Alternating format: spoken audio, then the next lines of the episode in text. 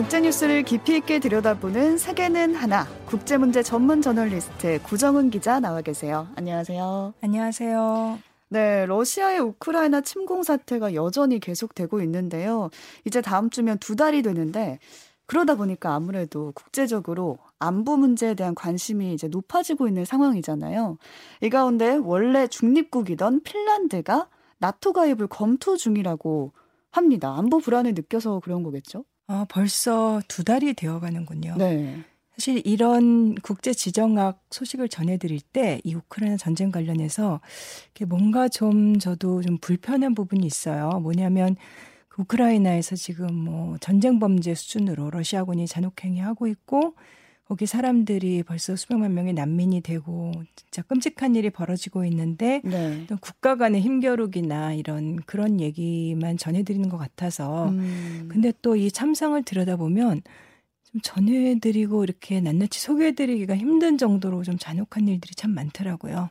근데 아무튼 지금 말씀하신 대로 유럽은 안보 불안감이 지금 거의 2차 대전 이후 최고조에 달해 있는 것 같아요. 와. 굉장히 많이 이제 실제로 그렇게 전쟁이 일어난 거니까 네. 한 나라가 다른 나라를 침공하는 일이 일어난 음. 거니까 사나 마린 핀란드 총리가 13일에 스웨덴 총리하고 공동 기자회견을 했는데 그 우크라이나를 러시아가 침공한 다음에 안보 관념이 변화했다 이런 말을 하면서 음. 뭐 앞으로 몇 주 안에 미국 주도의 그 동맹이죠 그 북대서양 조약기구 나토 가입을 신청할지 말지 결정을 하겠다 이렇게 밝혔습니다. 아 하겠다고 한 건 아니고 신청 여부를 결정하겠다. 예. 음. 근데 그 핀란드하고 또 북유럽의 같은 그 이웃 나라인 스웨덴은 나토하고 긴밀하게 파트너 관계를 맺고는 있어요.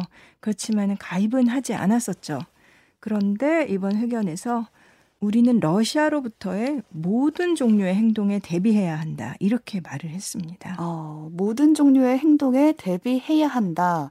이 말은 결국에 나토 가입을 검토하겠다라는 뜻으로 읽히는데 당장 가입한다는 건가요? 아니면 좀 지나서 좀 검토를 충분히 해본 후에 가입하겠다라는 뜻인가요? 세나마린 총리 말로는 이제 나토를 가입할지 이 문제는 신중하게 분석을 해봐야 하지만 음. 2월 말에 러시아군이 우크라이나를 침공했을 때 모든 것이 바뀌었다. 한마디로 국제 정세를 이전과는 완전히 다르게 보게 됐다라는 얘기인 거고 네. 그다음에 나토 협약의 5조항이 이제 그 공동 방어 조약 그 조항인데 한마디로 나토 회원국 한 나라가 가, 그 공격을 받으면 다른 회원국들은 자기 나라가 공격받은 것과 똑같이 대응을 한다라는 이제 공동 방어 조항이거든요. 그래서 그 아래로 들어가야 안전 보장을 받을 수 있을 것 같다 이렇게 말을 했습니다. 그래서 언제 결정을 내릴지 시간표를 밝힐 수는 없지만 뭐 몇 달 뒤 이런 게 아니라 몇 주 안에 빠르게 결정하겠다 어. 이렇게 말을 했고요. 지금 핀란드와 스웨덴이 안보 정책을 재검토를 하고 있어요. 우크라이나 침공 뒤에. 그래서 5월 말에는 재검토 작업이 끝날 것으로 보이는데 이 나토 회원국은 아니지만 두 나라 모두 지금도 이제 나토의 군사훈련에는 때때로 참가를 하고 또 이제 뭐 위기관리 이니셔티브 이런 것에 참여를 하면서 정보는 공유를 하고 있습니다. 네. 핀란드가 나토 가입을 검토했다는 거는 원래 핀란드와 러시아의 관계가 좀 적대적이었다라고 생각해 봐도 되겠습니까? 핀란드는 동쪽으로 러시아와 국경이 한 1,300km 정도 닿아 있습니다. 네. 네, 몇백 년 동안 이 핀란드라는 나라는 원래 스웨덴의 일부였다가 그 다음에 200년 전이네요. 한 1809년 그때 러시아 제국이 점령을 했었어요. 그래서 100년 넘게 러시아 땅이었죠. 이제 1차 대전 때 1917년에 러시아 혁명이 일어나면서 이제 소련이 생기고 러시아 제국이 무너졌잖아요. 그때 이 핀란드도 독립을 선언을 했고 1920년쯤에 음. 독립을 했었어요. 근데 2차 대전 때 또다시 소련군이 침공을 했고 그래서 그때 뭐 겨울 전쟁, 지속 전쟁 이렇게 부르는 소련과 핀란드 간의 전쟁이 있었어요. 근데 네. 이 겨울 전쟁 같은 전쟁이 핀란드 사람들한테는 어떤 대표적인 그 민족의 서사 우리는 그렇게 혹독한 전쟁을 해서 싸워 가지고 소련을 물리친 나라다. 러시아와 음. 싸워 싸운 나라다. 그게 어떤 국가적인 자부심이기도 하고 정체성에 굉장히 큰 부분을 차지한다고 하더라고요. 그래서 이런 핀란드가 그러니까 러시아랑 국경도 길게 맞대고 있고 러시아의 영향권에서 벗어날 수는 없지만 그렇지만 민족 감정은 당연히 좋지 않죠. 아, 그렇기 때문에 우크라이나가 현재 겪고 있는 전쟁 자체를 바라보는 시선이 남일 같지 않게 그렇죠. 느낄 것 같아요. 그래도 핀란드는 2차 대전 이후에 계속해서 중립을 지켜왔잖아요. 그러니까 러시아에 대해서 그렇게 적대적이지만 그렇다고 싸우고 있다 보면은 결국은 자기네 나라가 위태롭기 때문에 쳐들어오면은 강하게 저항을 하면서도 이 중간에 서서 어느 한쪽에 붙기보다는 그런 노선이었어요. 네. 그래서 뭐 예를 들면 그 발트해 국가들, 뭐 라트비아, 리투아니아, 에스토니아 이런 나라들이 1990년에 소련 무너지고 독립할 때 이런 때도 이 핀란드의 입장은 공식적으로 뭐 독립을 지지한다 이렇게는 말을 하지 않아요.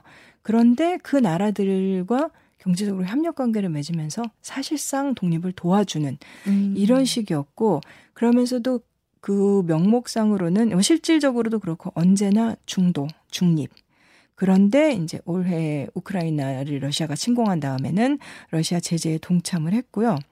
그러니까 최근에 핀란드 정부가 외교안보 정책 백서를 냈는데 거기서는 그러니까 안보 상황이 크게 달라졌다라고는 진단을 했는데 네. 뭐 나토를 가입해야 한다 말아야 된다 이런 별도의 어떤 권고 사항 같은 거 없었어요.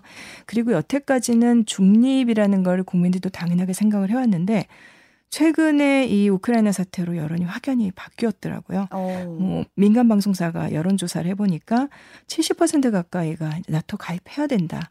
굉장히 큰 변화고 반대는 뭐 한 12% 정도로 이렇게 줄어드는 그런 분위기죠 지금. 네, 중립을 그렇게 지켜왔던 핀란드조차 지금 변화가 되고 있는 건데 주변 국가인 스웨덴 역시 중립국이잖아요. 스웨덴의 분위기는 어떻습니까? 스웨덴 비슷합니다. 이번에 그 두 나라 총리가 공동 기자회견을 했다고 말씀드렸잖아요. 예. 그 막달레나 안데르슨 스웨덴 총리도 그러니까 찬반 양론이 있지만 안보 동맹에는 강점이 있다. 그래서 나토에 가입할 수 있다라는 뜻을 시사를 했어요. 이 스웨덴이라는 나라는 200년 넘게 전쟁을 하지 않은 나라예요. 어. 사실 그 1, 2차 세계대전 그 유럽이 전체가 전쟁터가 됐던 그때도 2차 대전 때도 스웨덴은 중립을 지켰었거든요. 음. 근데 그 스웨덴이나 핀란드의 이런 움직임은 공포감이 그만큼 커졌다는 뜻이고 네. 이제 유럽에서 나토 회원국이 아닌 나라를 보면은 서유럽에서는 뭐 스웨덴, 핀란드, 그다음에 아일랜드, 스위스, 오스트리아 같은 이제 중립 국가들이죠. 그다음에 동유럽에 또 이제 몇 나라들이 있고. 근데 서유럽의 이 비회원국들은 중립이라는 걸로 항상 균형을 맞춰 왔는데 만약에 핀란드나 스웨덴이 나토에 가입을 하게 되면은 이번에 러시아가 뭐 우크라이나 나토 가입을 막겠다는 주장을 하면서 전쟁을 일으켰는데 오히려 반대로 가게 되는 거죠. 엄청난 반작용에 이제 부딪히는 꼴이 되는 거죠. 결국에는 이 러시아 침공이 중립국의 안보 불안을 자극을 해서 나토 가입이라는 역풍을 불러온 게 그렇죠. 아닌가라는 생각이 드는데요. 러시아의 반응은 어떻게 나오고 있습니까? 뭐 가입하지 말라고 지금 경고를 하고 있습니다. 그렇겠죠. 예, 크렘린의 그 드미트리 페스코프 대변인이 이 두 나라가 나토에 들어가면 이 말이 참 미묘한데 러시아가 상황의 균형을 맞추기 위해서 조치를 하게 될 거다. 무슨 뜻이죠? 그러니까 확연히 이제 나토 쪽으로 이제 무게추가 가게 되면 거기 맞서서 뭔가 러시아도 대응을 하겠다라는 건데 네. 정확하게 무슨 의미인지는 알 수는 없어요. 그렇지만 뭐 발트 3국이나 벨라루스 같은 나라들에 대해서 러시아도 장악력을 높이는 쪽으로 나아가겠다. 뭐 이런 뜻으로 보이기도 하고 아무튼 굉장히 그 대립의 또 강도가 심해질 거는 좀 확실해 보입니다. 네, 이렇게 되면 러시아의 우크라이나 침공이 유럽 전체의 정치 지형도를 많이 바꿀 것 같은데요. 당장 이 중립국들의 움직임이 큰 관심사고요. 네. 또 국가 간의 관계뿐만 아니라 유럽 각국의 국내 정치도 지금은 거의 우크라이나라는 현안에 많이들 좀 휘둘리는 것 같아요. 이제 친러 성향인 정치인들은 다 지금 행동을 조심해야 된다거나 이렇게 음. 되고 있고 독일만 해도 그런 게 독일의 프랑크 발터 슈타인마이어 대통령이 12일에 우크라이나를 방문을 하려고 했었는데 우크라이나 쪽에서 거부를 했습니다. 어. 근데 이 슈타인마이어 대통령이라는 사람은 외교장관도 두 번인가 했고 부총리까지 지낸 굉장히 유럽 무대에서 아주 유명한 정치인이에요. 네. 근데 그 노르드 스트림 2 러시아에서 독일로 이제는 가스관 계획을 계속해서 이제 미뤄왔던 사람이고 그래서 친러시아 성향이다라고 좀 알려져 있었습니다.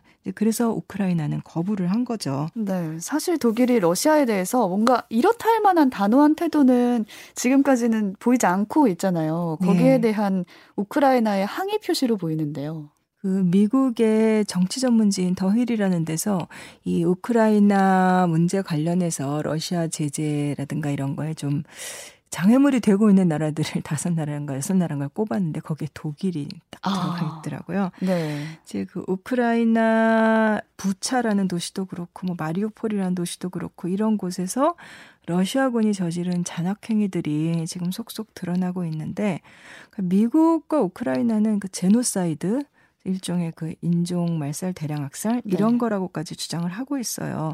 그렇게 되면서 유럽 연합이 대러시아 경제 제재를 더 강화를 했거든요. 심지어 최근에는 이제 러시아가 어디로 에너지를 수출하는지 이것까지 추적을 하기 시작했어요.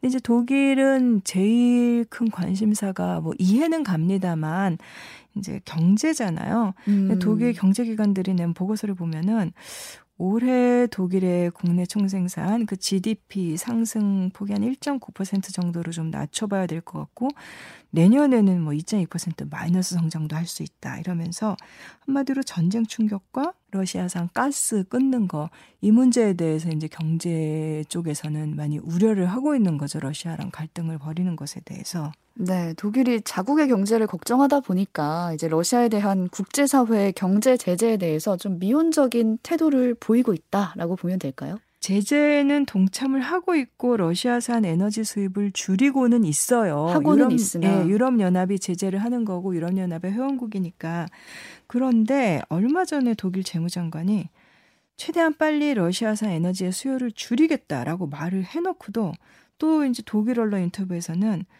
어느 시점에 블라디미르 푸틴 러시아 대통령, 그러니까 푸틴한테 주는 피해보다 우리가 입을 피해가 더 커질 건가가 문제다. 어. 그러니까 마음 같아서는 즉각 모든 수입을 끊고 싶지만 그게 전쟁을 멈출지는 의문이다. 그러니까 한마디로 잘못해서 푸틴이 손해 보는 것보다 우리 경제가 더 손해 보면 안 되잖아. 음. 이런 뜻으로 해석될 수 있는 발언을 했죠. 뭐 자국 경제를 걱정하는 부분은 뭐 이해를 합니다만 근데 최근에는 러시아군이 끔찍한 전쟁 범죄를 저지르고 있다라는 보도가 계속해서 나오고 있잖아요. 예. 그럼에도 국제 사회가 가하는 대응 경우에는 여전히 좀 약하다라는 생각이 들거든요. 특히 경제 제재가 먹히려면은 세계가 다 같이 좀 힘을 합쳐서 대응을 해야 되는데 그렇죠. 뭐 단적인 예가 인도예요. 그 바이든 조 바이든 미국 대통령이 지난 11일에 나렌드라 모디 인도 총리하고 길게 화상 대화를 했다고 하더라고요. 양쪽 고위급 관리들까지 포함해서. 인도가 러시아 석유를 계속 수입을 하고 있기 때문에 이런 행동은 인도의 이익에 결국 해가 될 거다라고 바이든 대통령이 경고를 했대요. 네. 근데 인도는 사실 이 유엔에서 그 러시아의 잔혹행위를 규탄하는 인권 결의안 내놓고 하는 것에도 계속해서 뭐 중립이라면서 한마디로 찬성을 안 하고 있어요, 지금. 아, 힘을 보태지 않고 있군요. 예. 뭐 중국도 비슷한 입장이고. 그래서 제닛 옐런 미국 재무장관이 중국과 러시아의 이 특별한 관계 이거를 지목을 하면서 네.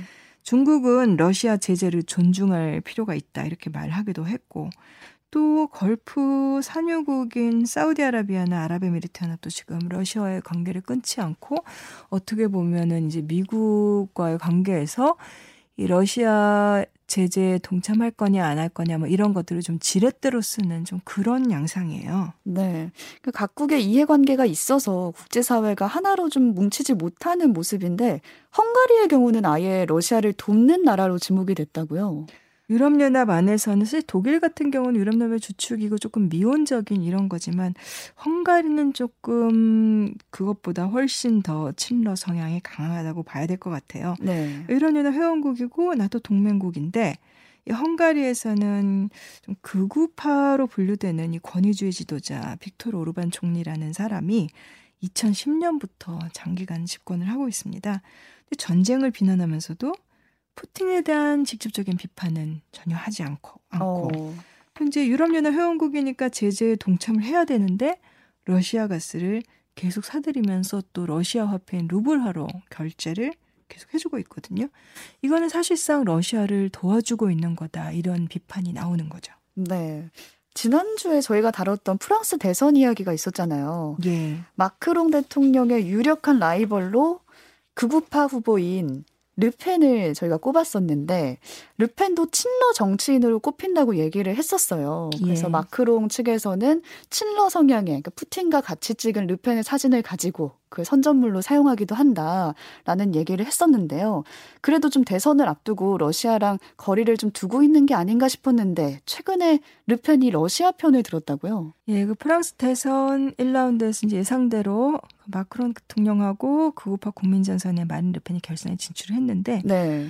결선 진출하고 나서 르펜이 한 말을 보면 우크라이나와 정보를 공유하고 뭐 지원을 해주는 거 이런 거에 대해 찬성을 한다면서도 무기를 보내는 문제는 뭐 조심스럽다 음. 이러면서 무기 공급을 중단해야 한다는 취지로 말을 했습니다. 그러면서 또 우크라이나 전쟁이 일단락되면 나토와 러시아가 화해해야 한다. 화해해야 한다. 예, 근데 전쟁이 일단락된다라는 게 정확하게 참 무슨 의미인지 굉장히 모호한 표현이잖아요. 러시아가 침공을 한 거고 러시아군이 전쟁을 끝내고 철수를 해야 되는 문제예요. 이제 전쟁 범죄를 저지르고 있는 러시아의 책임에 대해서는 아무 말도 하지 않으면서 음. 화해부터 말한 거거든요. 네. 네. 그러면서 이 결선 투표가 이제 24일인데 뭐 자신이 이기면은 나토에서 프랑스가 하고 있는 주도적인 역할을 중단하겠다라는 말도 했고 또 뭐 유럽 연합에 대한 프랑스의 지지도 철회할 거다. 한마디로 프랑스가 유럽 통합에 대해서 지금까지 그거를 뒷받침해 왔던 이런 역할을 포기하겠다. 또 좀 이런 식으로 이야기를 했더라고요. 네. 러시아의 우크라이나 침공이 유럽 정치의 지형도 자체를 지금 뒤흔들고 있는 상황이 아닌가 싶은데요. 과연 이 중립국으로 남아있던 핀란드와 스웨덴이 나토 가입의 길을 갈지 지켜봐야 되겠고요. 또 전쟁의 책임보다 화해를 먼저 말한 르펜의 이런 태도가 프랑스의 결선 투표에 어떤 영향을 미칠지도 우리가 주목해 봐야 되지 않나 싶습니다. 세계는 하나 국제문제 전문 저널리스트 구정은 기자와 함께 했습니다. 고맙습니다. 고맙습니다.